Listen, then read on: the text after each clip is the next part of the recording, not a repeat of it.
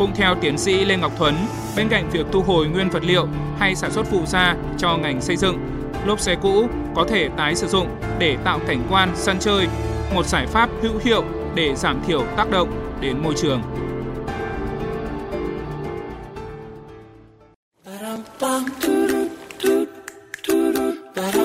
Thêm yêu thành phố.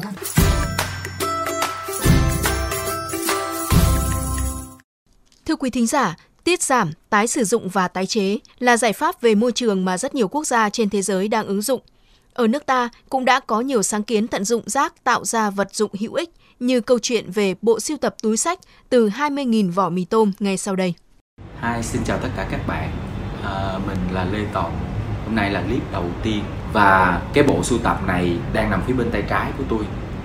Đây là chiếc túi sách đầu tiên, đầu tiên nhất anh Lê Quốc Toàn, một thầy giáo dạy mỹ thuật ở tỉnh Sóc Trăng, đã được Tổ chức Kỷ lục Việt Nam xác lập kỷ lục người thực hiện bộ sưu tập túi sách tái chế từ bao mì gói đầu tiên và nhiều nhất cho 44 chiếc túi làm từ 20.000 vỏ bao mì gói.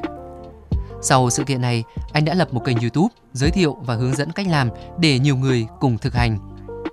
Các loại bao bì thực phẩm ở căng tin trường như là mì gói, túi cà phê không bán ve chai hay tái sử dụng lại được thì rất khó phân hủy. Anh Toàn đã thu thập mỗi ngày và nảy ra ý tưởng làm túi sách từ các vật liệu này. Nói chung là cũng ờ, ngẫu nhiên nhiều cái lắm tại vì hồi học trung cấp là cũng được học kỹ thuật đan toàn đi thực tế ở ờ, ở làng đan lục bình á thấy cái đề tài nó hay á. Tới 2014 á, thì trường mới bắt đầu có căng tin cái bao ni, ờ, ni lông của cái bao mì này thì người ta không mua. Thấy vậy cái toàn mới mới xin thử về rồi làm xe thử.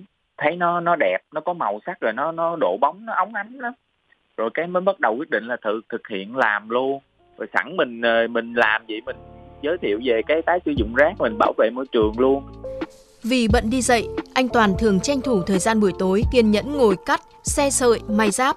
Nếu làm việc liên tục, mất khoảng 2 ngày cho túi nhỏ với 250 vỏ gói mì, 3 ngày cho một túi lớn. Cô giáo Phạm Phương Chi đã được trải nghiệm sản phẩm cho biết. Khi mà mới làm á, thì ờ, mình cứ nghĩ rằng là cái cái sản phẩm làm từ bao mì gói thì chắc có lẽ là nó cũng không có chắc chắn.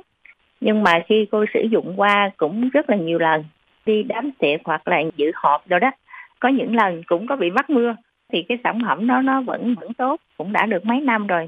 Cái ờ, toàn đã làm ra những cái sản phẩm này đó, thì ờ, cũng có là mở mở những cái chuyên đề á cho các em nó thấy được bảo vệ môi trường như thế nào đó từ năm 2014 cho tới nay, anh Lê Quốc Toàn vẫn tự sản xuất các mẫu túi cơ bản, sáng tạo các mẫu hộp đựng, bàn ghế từ vỏ mì gói. Mỗi sản phẩm hoàn thiện mang theo tâm huyết của anh về việc giảm rác thải nhựa để tiết kiệm, tái chế sẽ dần trở thành một thói quen tốt của nhiều người.